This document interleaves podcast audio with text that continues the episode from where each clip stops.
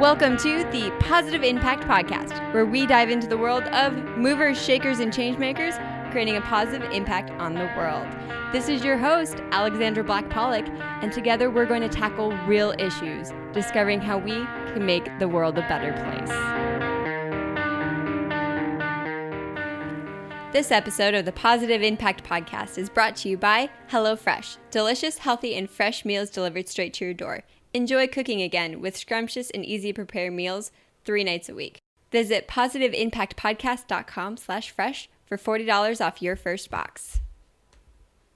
Today we are going international, and we're not just focusing on one country either. With us, we have Sarah Barnett from International Blessings. This company is incredibly unique as it connects conscious consumers with fair trade products from ministries and organizations around the world.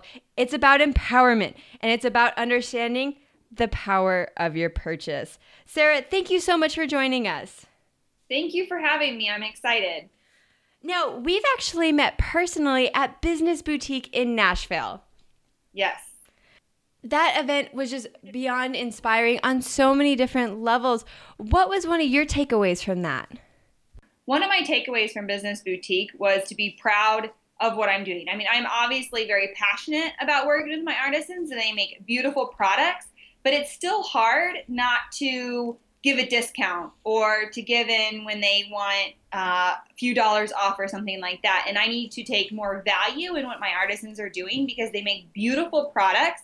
And normally, or most times, these products are worth way more than what I am charging, anyways. And so, one thing that I took away from Business Boutique is to value what I'm doing, and most importantly, to value my artisans to their full extent.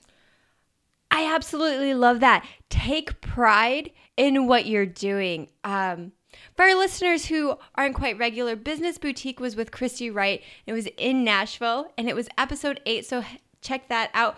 But Sarah, that was one of my huge takeaways as well, is really focusing on the pride and understanding your value and the value of the work that you're offering. Oh, absolutely incredible. It's, it's, so important. And if we aren't taking pride in what we're doing, even, I mean, we have the passion behind it, but we have to have the pride behind it too, or else we can't make as big of a difference as we are meant to. Now, especially just looking at the work that you do, I can say you have a lot to take pride in. I am absolutely in love with your business model. So, first, can you give us just a short overview of what International Blessings does? Yes, International Blessings partners with third world artisans around the world to help them create sustainable livelihoods that break the cycle of poverty. I'm all about teaching a person how to fish instead of just giving them a fish for a day. Because when we can teach them a craft and they can do something more for themselves, then it gives them dignity and pride as well as sustainability to take care of their family.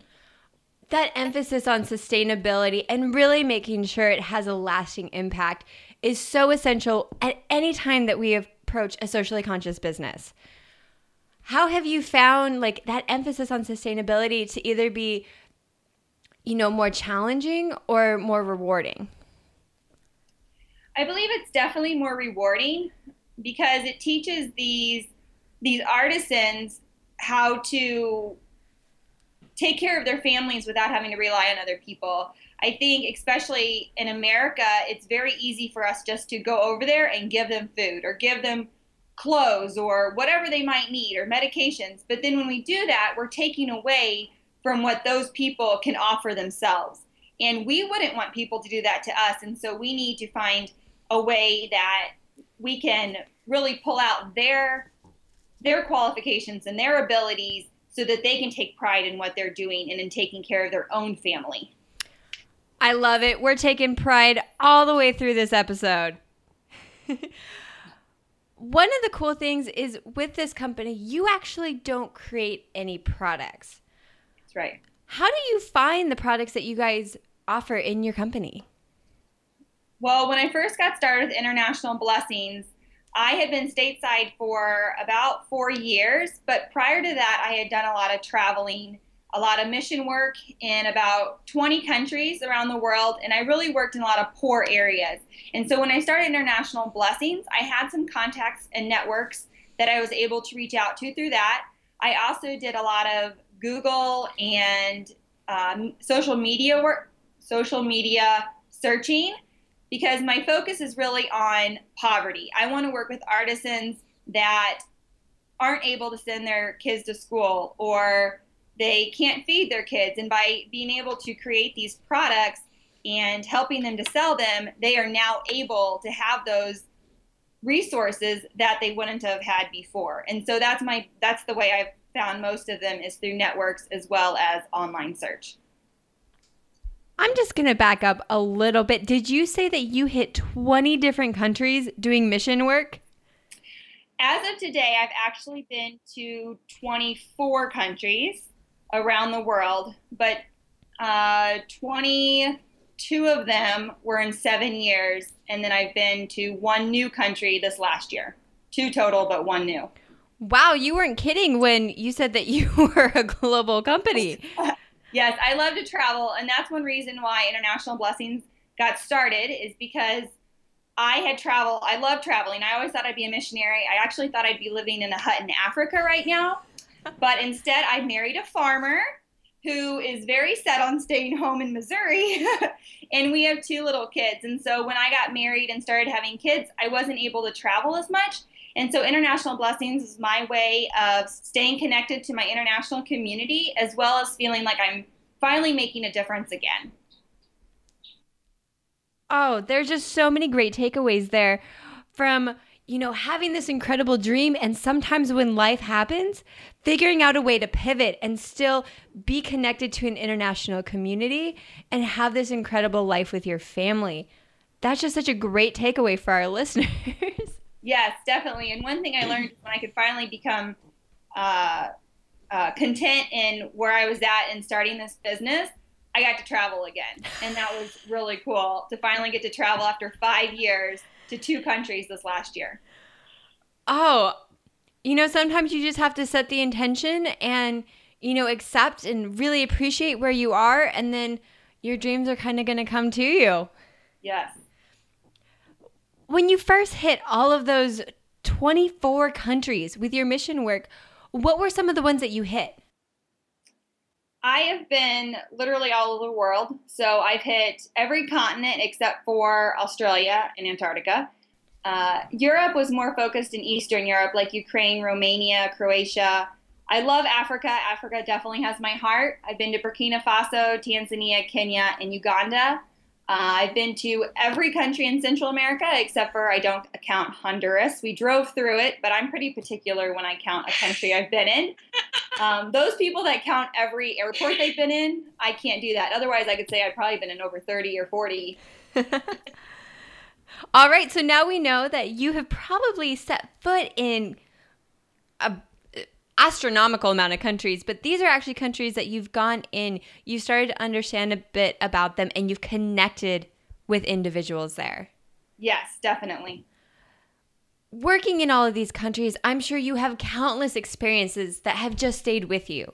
But can you share one of those times that you were in a country and you had this incredible experience and it really had the momentum to keep driving you forward with your business?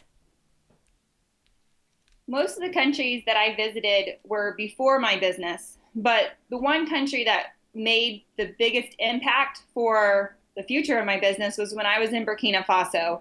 I was working with agriculture missionaries, and their next door neighbor was this family, and they had several girls, and they made these macrame handbags. And I would go over there in the evenings, and they would teach me how to make these handbags. And I got to thinking about what if I could purchase these bags? Like the difference that that would make on this family. Like, how cool would it be to help them provide better for their family? Oh, that that was your idea for your country. That's the moment that started it all. It is definitely, and that trip in Burkina Faso was in 2007, so it took me a long time to get started. But that's the trip where I, I figured out the name and I knew the basis of of what God was leading me towards. We've got patience, we've got passion, we've got contentment. You are just full of great takeaways and lessons for us today. I'm trying.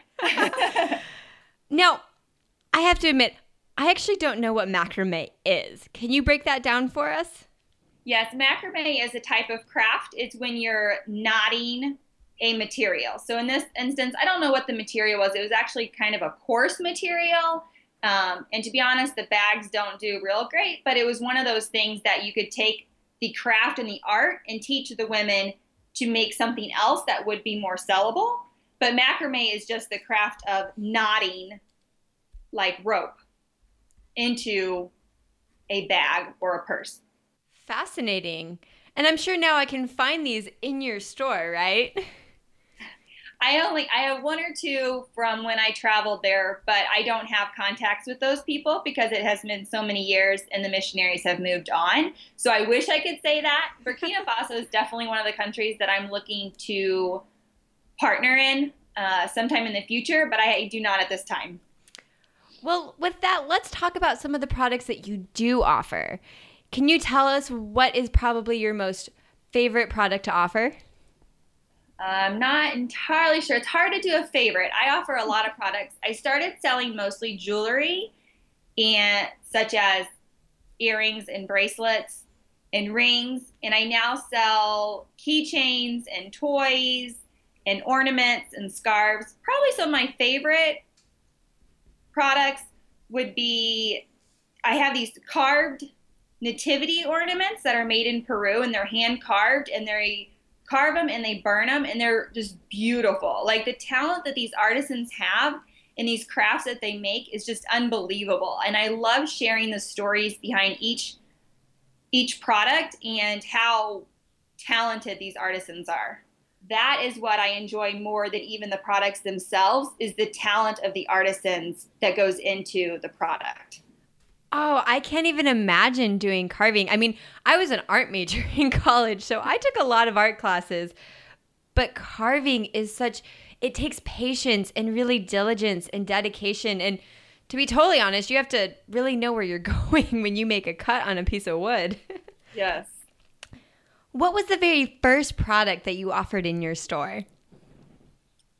The first product were friendship bracelets from the Philippines, and this was a contact that I had I'd made, you know, a contact of a contact while I was on the world race. Uh, but I sold friendship bracelets from them, and then I also worked with a missionary I had met in Kenya, and he shipped me bone necklaces as well as earrings. And the bone earrings and necklaces and the friendship bracelets are what I first started selling. I just am going to really drive home this point of the companies that you're talking about. You have one in Peru, you have one in the Philippines, you have one in Kenya. This is really your opportunity to find a store that has an impact all over the world. And I'm just, I can't get over the breadth and versatility and regions that you cover. Bravo. we currently work in 12 countries with 15 different artisan groups. Now, I loved talking to you earlier this week when we were preparing for this because one of the artisan groups that you are going to start working with is actually Deux Mains Designs. Yes, and I got to visit them in September. Oh, you got to visit them? Yes, it was amazing. And actually, their story blew me away. I had not actually had intentions of buying sandals when I went to visit them. I just wanted to see their operation, but their story really hit home for me, and that's why I started carrying their products. It was absolutely great kicking off the year with the Deux Mains Designs episode because we got to pair the timing with the earthquake in Haiti anniversary and hearing their story. Like you said, it's absolutely compelling how they're approaching recovery with sustainable business practices. Oh, and I just I can't even get over how jealous I am that you got to go visit the actual place in Haiti and meet some of their craftsmen and women. Yes, it was absolutely amazing. It was so cool. Had you been to Haiti before? Actually, yes. Of I, course. of course. I had the opportunity to go to Haiti 10 days after the earthquake hit. Uh, I was mostly on the border of the Dominican Republic and Haiti working with refugees and then logistics for future teams. So I didn't get to really go very far into Haiti, but I was right there on the outskirts uh, trying to help with relief efforts. You could have actually met Julie. she I could was have. there. Yeah, only she was in the tent city, and so I didn't actually get to go to Port-au-Prince, but I was close. and here you are, you know, almost six years later when you got to go there and see the company that she helped build. Yes, it was an abs. It's yes, it was an amazing story, and seeing the artisans and hearing their stories firsthand and how passionate and excited that they are was phenomenal.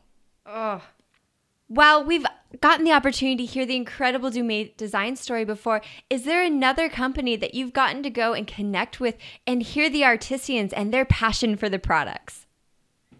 I have only been able to travel to two countries since starting my business. I was in Peru and then Haiti. So I'll share about another Haiti group. When I was in Haiti, I met a new artisan group called Papillon, or the Apparent Project is their nonprofit side.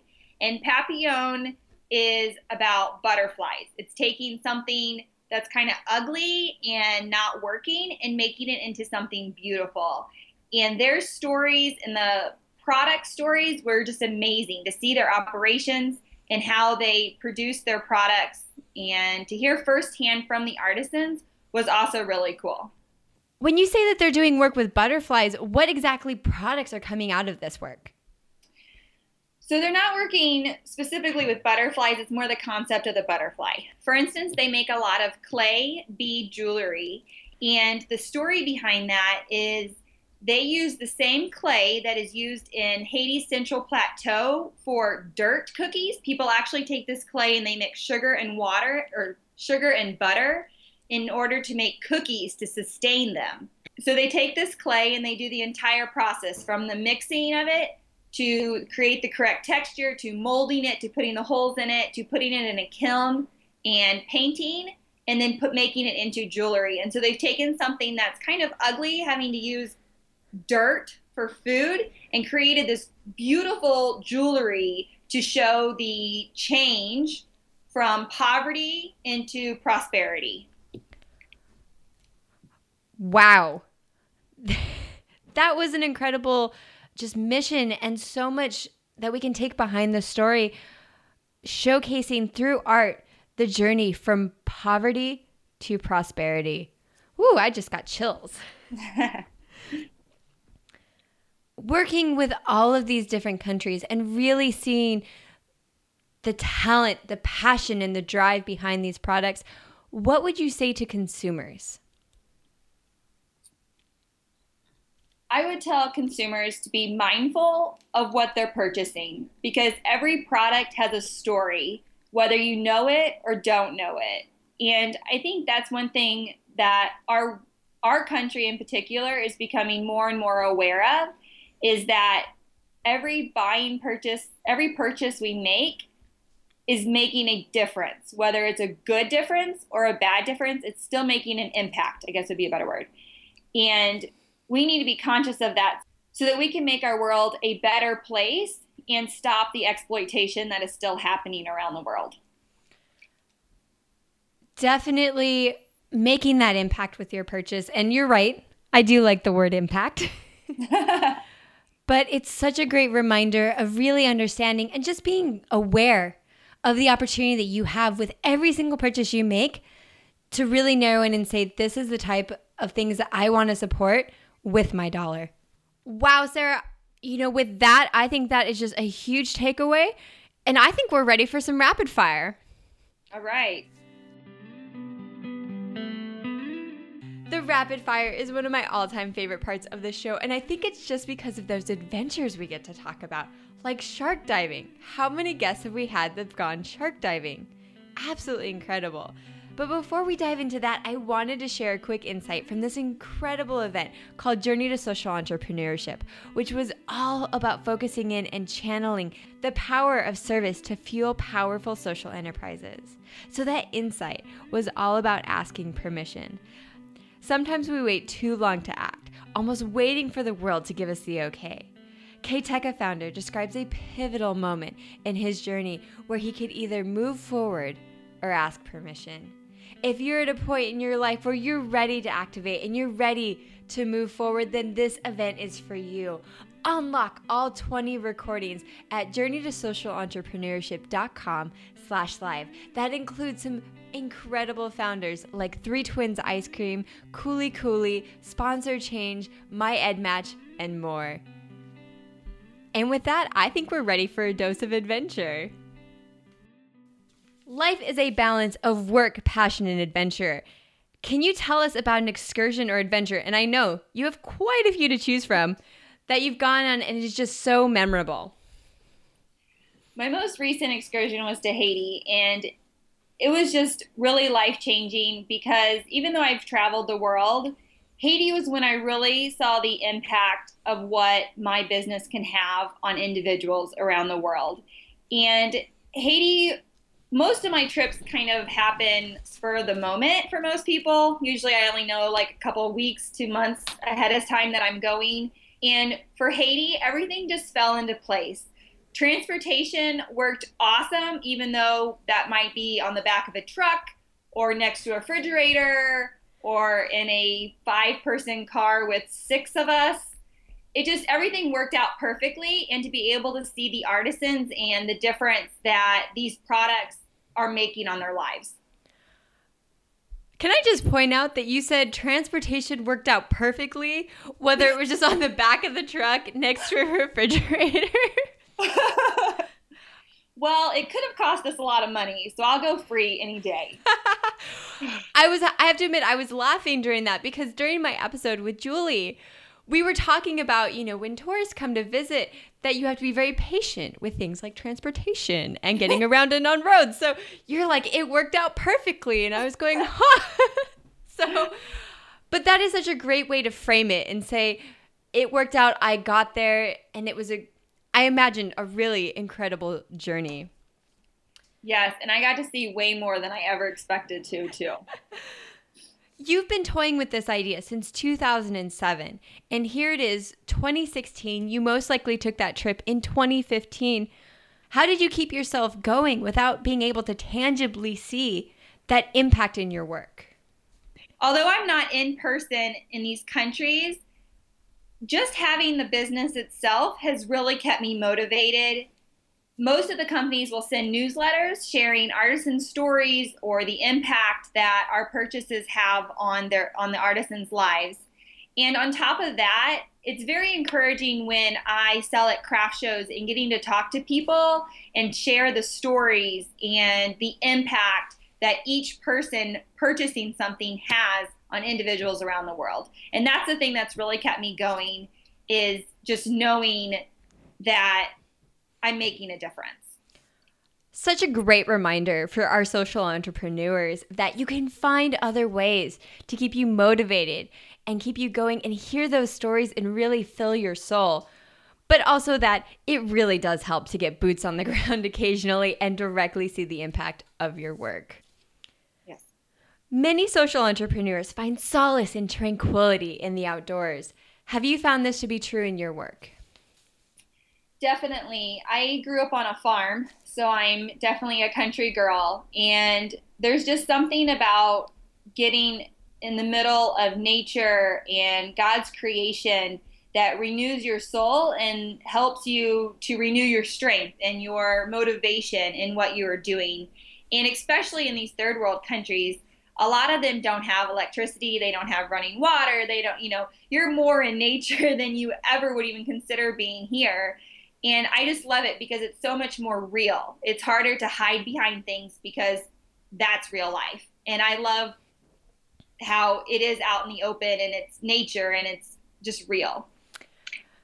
You grew up on a farm, you married a farmer. I'm seeing a trend here. what has been one of your biggest successes with International Blessings? I think another huge success for me is being able to share and motivate other people to also make a difference. That every person has the ability to make a change or to make a difference, to make an impact on the world.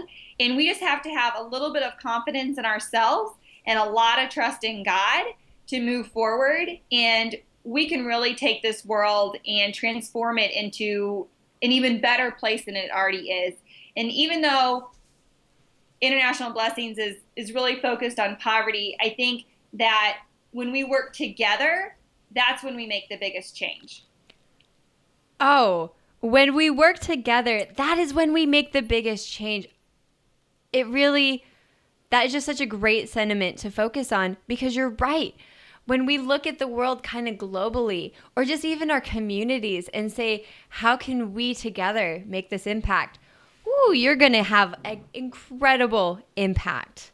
What book do you recommend to others who really want to make an impact in the world? A book I've read pretty recently in August is called Push by Chalene Johnson. And Push is more of a business book. Actually, it's a business and weight loss book, although I looked at it more as the business perspective. But the thing that I loved about this book and what Chalene Johnson teaches is that you've really got to figure out where you are in life. Like what are the thing where are the areas in your life that need to be worked on and where are the areas in the work in your life that you're succeeding in? And then figuring out where you how you want to move forward from there and what are your goals because until we figure out our why and what we're actually wanting to accomplish it's really hard to move forward and this book was really able to help me take this overwhelming to-do list and crazy ideas and to really put it into something that was more manageable that i could actually work on step by step without feeling like i was going to go crazy discovering your why, moving your business forward, and possibly losing some weight along the way. That sounds like a great book. yeah. What role has mentorship played in your success?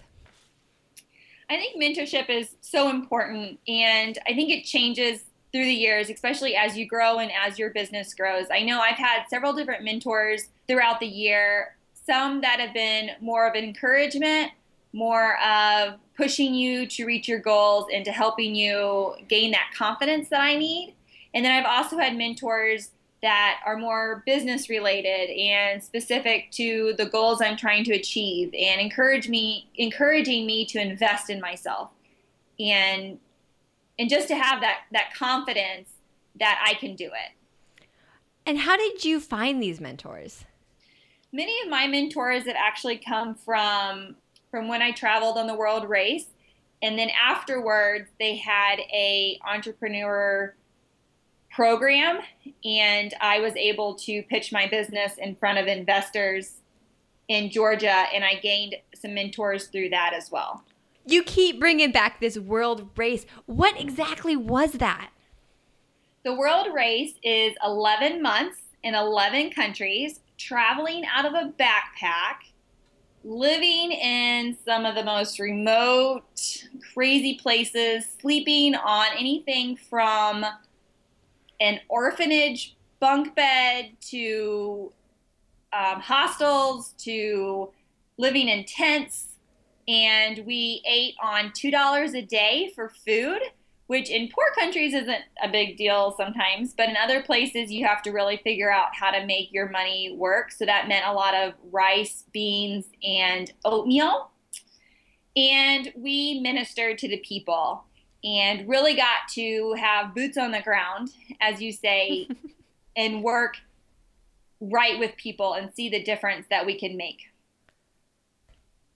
What a trip! Oh my gosh, that sounds incredible. Yes, it was very incredible. No wonder you had this entire network throughout all these different countries. You were there connecting with people and really understanding the situation in these different countries. Yes, it was crazy. I have some pretty crazy stories to share from the world race. It was amazing and it it definitely built up the desire to continue doing mission work and has helped me keep going in my business too. All right, I have to ask can you share one of those crazy stories? Yes. So every time I recount this story, I wonder if maybe wonder what I was thinking at the time. But at the time, it seemed those like, are the best stories, though. yeah. So our second month on the race, we were in China, and in, two, in 2008, it was November of 2008, And China is not very receptive to Christianity. They kind of try to, and I'm not sure where they're at right now, but at this time it was illegal to evangelize in China, and we were um, missionaries in China. And so we were by ourselves. There was five of us. I think there was five, maybe there were six of us on my team traveling through China by ourselves. Some of us had like never traveled before, so that was interesting. And we all we had was a map that was in the Chinese language, and it had bus stops of four towns that we were to visit. And then we'd go to the bus stop, we'd go to the town and find where to stay, what we were going to eat, what did ministry look like, etc. Well, in one of those towns, we met a college girl and she like was at our door constantly. She always wanted to hang out. She wanted to take us out to dinner and was always wanting to hang out. And so us girls had gone out to eat with her, but she wanted to take the whole group out to eat. And so finally we said, okay, we'll go out to eat with you. And so we got ready, and her uncle was going to come pick us up. And so we're waiting at the base of the hotel when her uncle pulls up in a cop car. and we're looking at each other going, is this a trick? Like what what do we do? And to make matters worse, we had to split up. and there was two guys and so the two guys split up. I don't know what they were going to do in the first place. Um, but we got in the cop car and he took us to dinner. And in China, or at least all the places we went, it's very common to sing at the dinner table. And so they would sing a song and then we'd sing a song and they'd sing and we'd sing back and forth. Well, when it came time for us to sing, they asked us to sing a song and we're like, ah, we're on a mission trip. And so we sang worship songs. I mean, who wouldn't sing worship songs in the present cop in China? So we're singing worship songs around a dinner table that's being provided by a Chinese cop that's clapping as we're singing. And I got it on video. I have got to dig that video out. But uh, please, please dig that video. that's probably the craziest experience I've ever had in my life. It all went okay. None of us got hurt. We weren't thrown in jail or kicked out of China or anything like that. But it was cool. It's one of those stories you don't share with your parents until you're home safe. Yeah, because you know, illegal missionaries in a country fairly unrecepted going out to dinner with a cop singing worship songs. You know, I don't know what a mother wouldn't be nervous about in that story. I mean, like, come on now. wow. I don't even know how you top that. Uh, bravo. bravo. Well, we're going to take a little bit of a pivot because I don't even know how to follow up that story. what is a mantra or a motto that guides forward your work with international blessings? I think one of the things that's helped me the most is just taking one step at a time. Like one thing, do something every day that moves your business forward. Because it's so easy to get overwhelmed in all these huge to-dos and every all these different aspects of your business because when you're a sole entrepreneur you're doing everything yourself and there's so many areas of business and it's so easy to get overwhelmed and so just thinking okay what is the one thing that i can do today that moves me forward but i'm not going to go crazy on one step at a time. Such a great reminder because we all try to tackle way too much, and it's really just one step at a time. And our final question for today What advice do you have for our listener out there who really wants to make a positive impact today? I think my biggest, eh, or I think my advice would be to really think about what you're passionate about what change you want to see in the world and to start researching and looking to those who have made an impact in that area and how you can be a part of it. And to be open to opportunities that may not be what the people in your life think you should do. I know in my life, it's to a degree been a struggle to do mission work. I mean, I grew up on a farm. My parents had never traveled, they'd never been in an airplane. And so when I said I wanted to go overseas, they thought I was a little crazy. I think they still do think I'm crazy. And so just be confident in yourself and in the passions you have to pursue them. I don't know why people might be unreceptive to you traveling abroad with your track record. but that is such a great reminder to really be open to opportunities and take them because that's how you get the best stories and that's how you make the biggest impact. Sarah, it has been a pleasure today. Thank you so much for joining us. Thank you for having me. Well, movers and shakers, that was quite the episode. Who knew that all of a sudden we were going to be talking about China and being an illegal missionary singing for a cop? It just goes to show you when you take those opportunities, you really never know where it's going to take you. We're going to see if we can dig up that video and have it on the show notes page, as well as several incredible products from International Blessings. To head there, go to positiveimpactpodcast.com slash international blessings. And if you're looking to really narrow in on your why, move forward with your business and possibly lose a little bit of weight along the way, because who doesn't love that? Get a free audio download of Push from Chalene Johnson when you head to that show notes page. We're going to have details about how you can get that thanks to Audible. And lastly, join us on Friday as we connect with one of the artisans that International Blessings works with. There were so many different options that we could have chosen from, but I promise you, our Stories from the Field episode is going to be absolutely inspiring. Until next time, keep doing your part to make the world a better place.